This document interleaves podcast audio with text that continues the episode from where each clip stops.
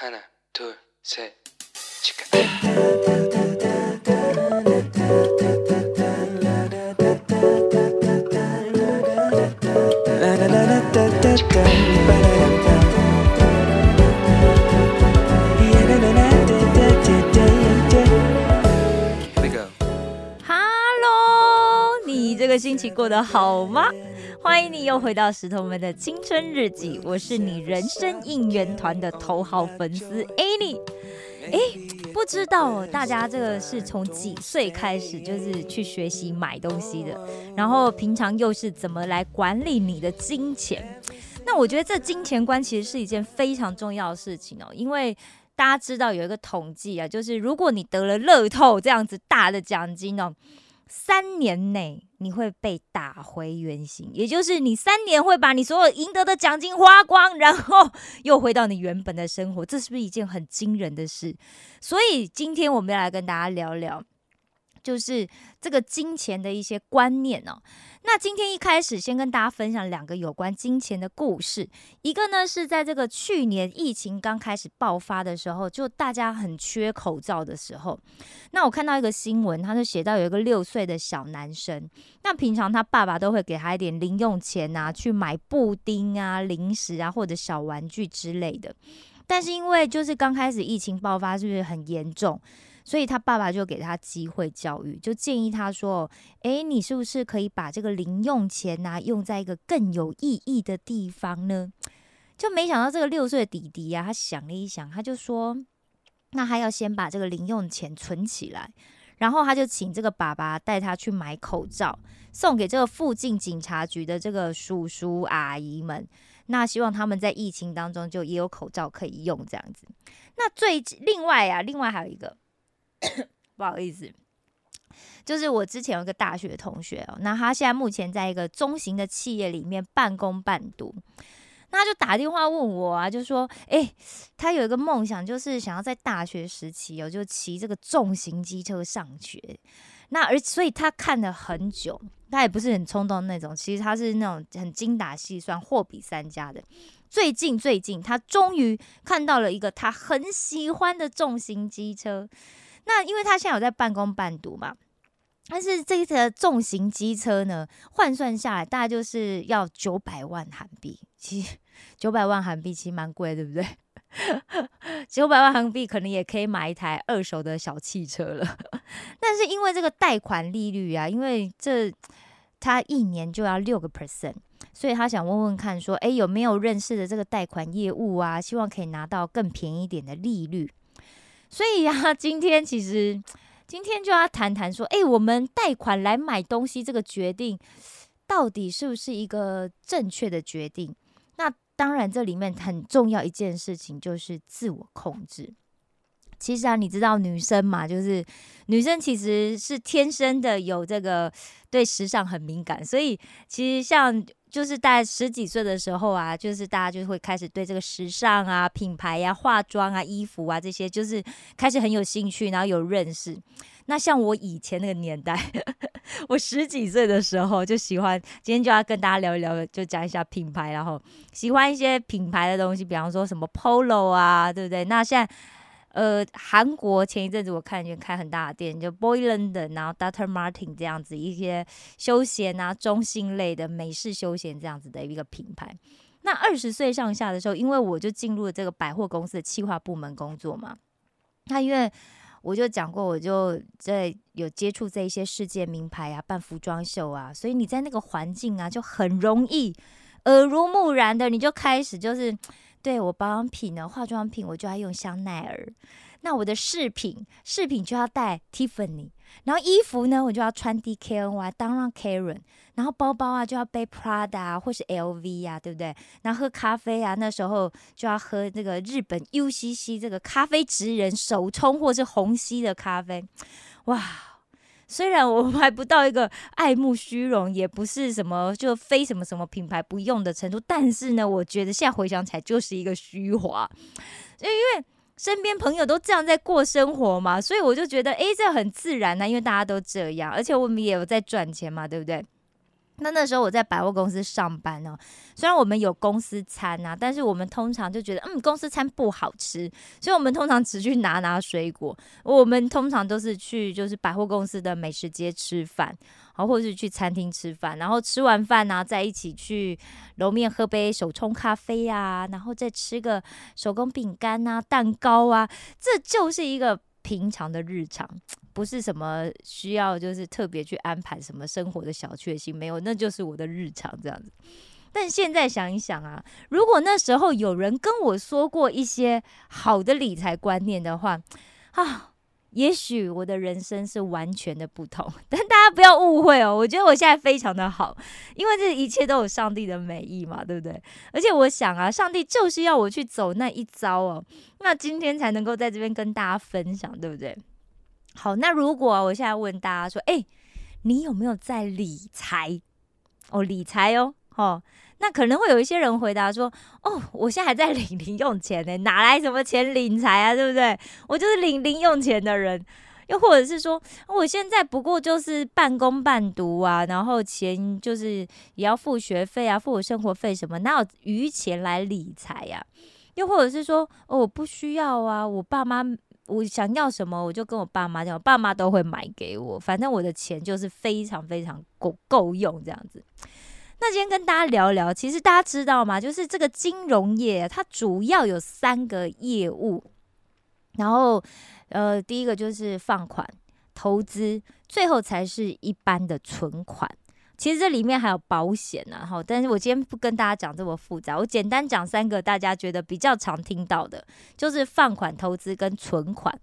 那我有很长、很长、很长一段时间，我觉得银行就是我去存钱，然后可能久久可以领到一点利息的地方。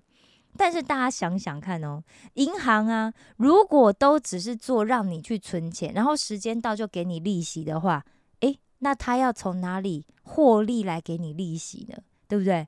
是的，所以他最主要的业务呢，就是我前面在讲的那两件事情，就是贷款、放款跟投资。那因为今天我们跟题目一样，我们就先来谈谈放款、贷款这件事情哦。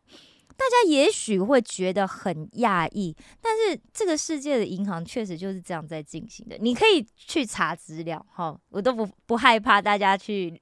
就是去查资料，我不会说我讲的完全正确。你觉得听起来诶怪怪的，我都欢迎你一定要去求证，好吗？不要我讲什么你就信什么，你一定要去求证。好，但是呢，大家知道吗？就是越有钱的人哦，越容易贷款，而且有些时候甚至是银行的人上门去哦，拜托他们贷一点贷钱，你知道吗？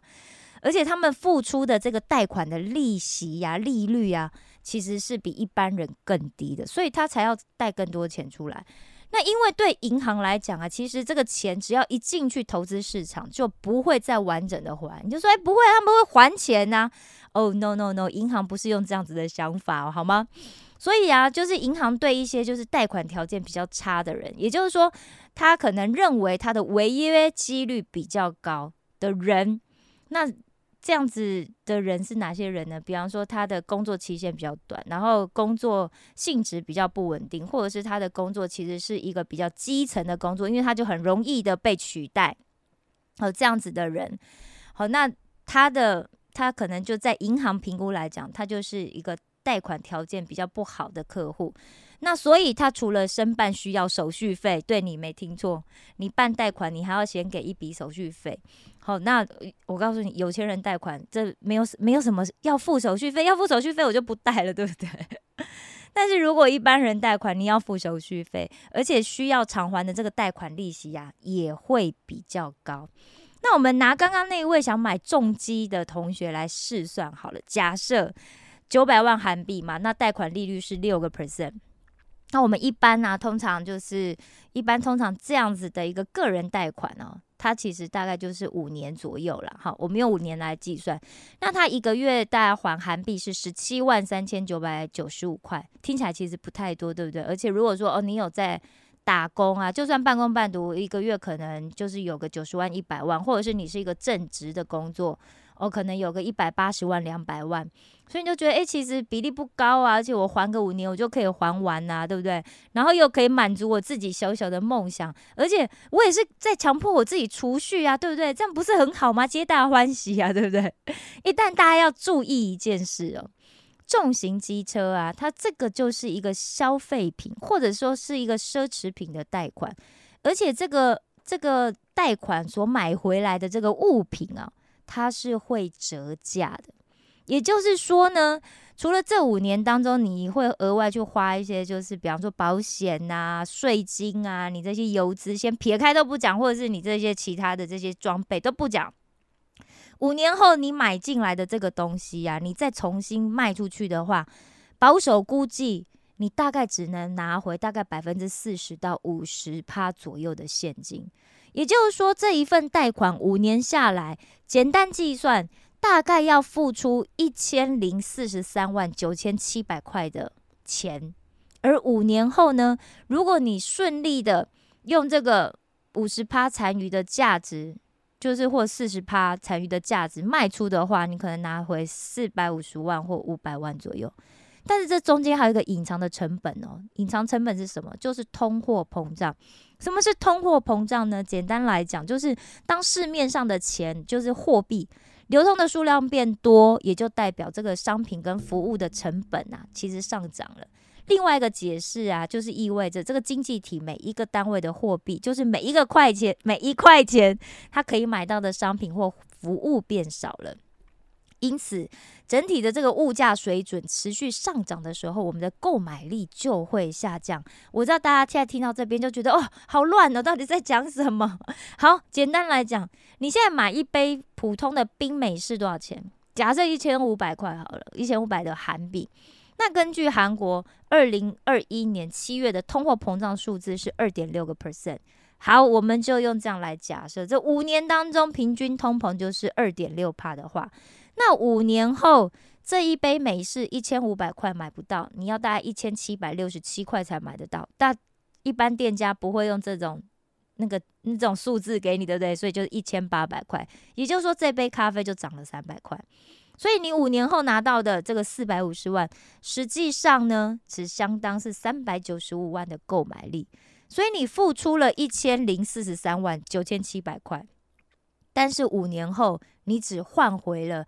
三百九十五万左右的购买力，但是假设我们换另外一种做法，假设你一样，就是每个月，因为你每个月是不是就要缴十七万三千九百九十五给银行？但是一个是还贷款，假设你另外做，你同样做一件事情，好，就是我一样是把钱放进去银行，但是我是存十七万三千九百九十五块，那。韩国现在大家都知道吧，银行活存利率非常非常的低。好，就假设活活存的利率平均就是零点一个 percent，一年零点一个 percent 来算的话，那五年后呢，你可以拿到现金一千零四十六万六千两百七十八块。哇，这中间相差了多少钱呢？你一样是缴钱进去银行哦，一个是还贷款，一个是存钱。